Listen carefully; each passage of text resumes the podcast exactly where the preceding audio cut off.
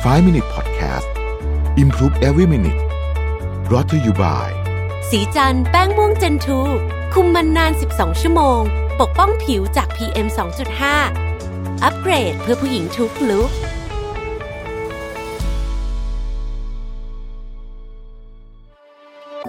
สิ้นสุดการรอคอยกับ Back on Track Planner สมุดจดรุ่นใหม่ปี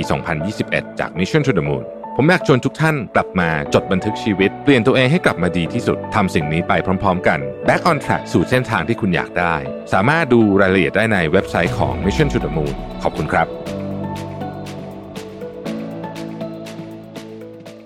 สวัสดีครับ 5 minutes นะครับ คุณอยู่กับรวิศ หาญอุตสาหะครับ ผมเชื่อว่าหลายคนเคยได้ยินเรื่องเอฟเฟกของเหรียญเงินนะฮะซึ่งตอนที่ผมอ่านครั้งแรกเนี่ยผมก็รู้สึกว่ามันเป็นเรื่องที่น่าแบบอัศจรรย์มากนะครับ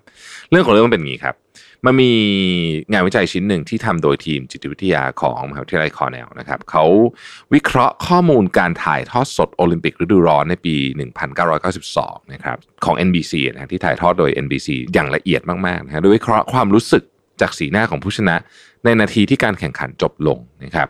ผู้วิจัยจะให้ผู้สังเกต การดูสีหน้าของนักกีฬาเหรียญเงินจำนวน 23 คน และนักกีฬาเหรียญทองแดงจำนวน 18 คนที่วิเคราะห์ได้นะครับ และให้ประเมินจากคะแนนเต็ม 10 ว่าความรู้สึกของพวกเขาใกล้เคียงกับเสียใจหรือดีใจเป็นสเกลยังไงนะครับ ต้องบอกก่อนว่าคนเราเนี่ยสามารถประเมินความรู้สึกของมนุษย์อีกคนหนึ่งว่าดีใจเสียใจได้เนี่ยเราทำได้ค่อนข้างดีนะครับมันเป็นหนึ่งในเรียกว่าสัญชาตญาณที่มีสำหรับ การเอาตัวรอดของมนุษย์คือมันอยู่ใน DNA ของเรามาตั้งแต่ยุคบรรพบุรุษเลยนะครับผู้วิจัยยังให้ประเมินความรู้สึกของนักกีฬาในงานมอบเหรียญรางวัล โดยใช้วิธีเดียวกันนะครับ โดยให้วิเคราะห์ภาพนักกีฬาเหรียญเงินจำนวน 20 คน และนักกีฬาเหรียญทองแดงจำนวน 15 คนจากภาพในงานมอบรางวัลนะครับ ผลวิเคราะห์ปรากฏว่าหลังจากการแข่งขันจบลง และถึงช่วงเวลาประกาศเหรียญรางวัล คะแนนความสุขของนักกีฬาที่ได้เหรียญทองแดงคือ 7.1 จากคะแนนเต็ม 10 นะครับ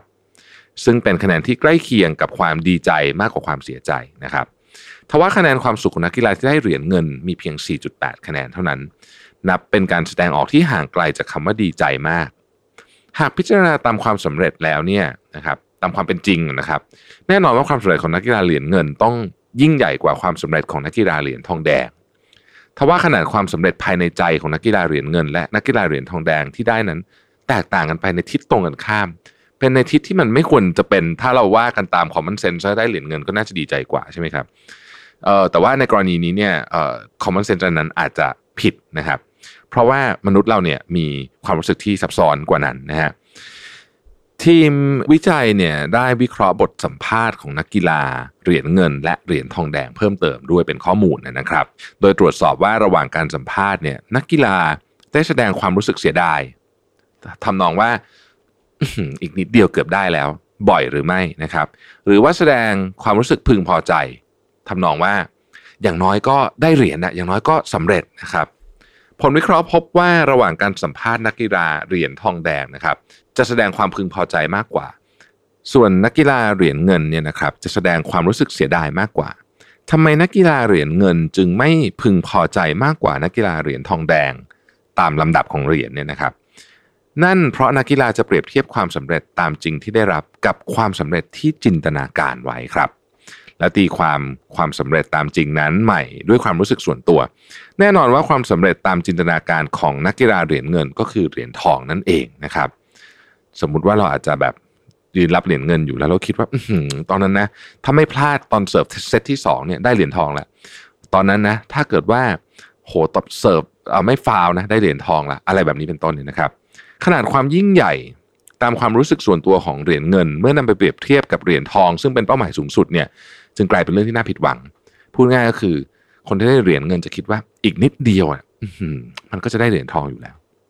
ในทางกลับกันเนี่ยนะครับ ความสำเร็จตามจินตนาการที่นักกีฬาเหรียญทองแดงเปรียบเทียบคือการไม่ได้เหรียญเลยกับไอคนที่ไม่ได้เหรียญอีกจะเป็น 20 30 คนเนี่ยนะครับ เพราะถ้าพลาดไปอีกนิดเดียวก็ได้ที่ 4 จบเลยนะฮะที่ 4 ไม่ได้เหรียญเลยนะครับ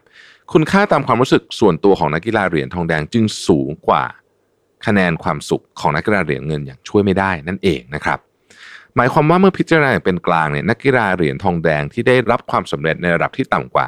จึงมีความสุขมากกว่านักกีฬาเหรียญเงินที่ได้รับความสำเร็จในระดับที่สูงกว่านั่นเอง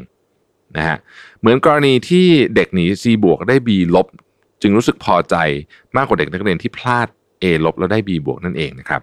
เช่นเดียวกันเนี่ยสิ่งเราที่กระตุ้นการรับรู้ทางกาย ก็อาจถูกตีความแตกต่างกันไปตามสิ่งรอบข้าง ขนาดของความสำเร็จก็อาจถูกตีความแตกต่างกันออกไป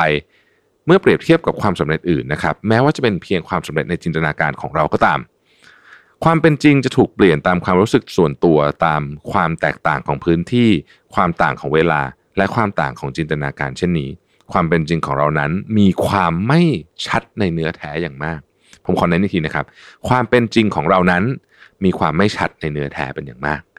ขอบคุณที่ติดตาม 5 minutes นะครับ สวัสดีครับ 5 Minute Podcast Improve Every Minute Presented by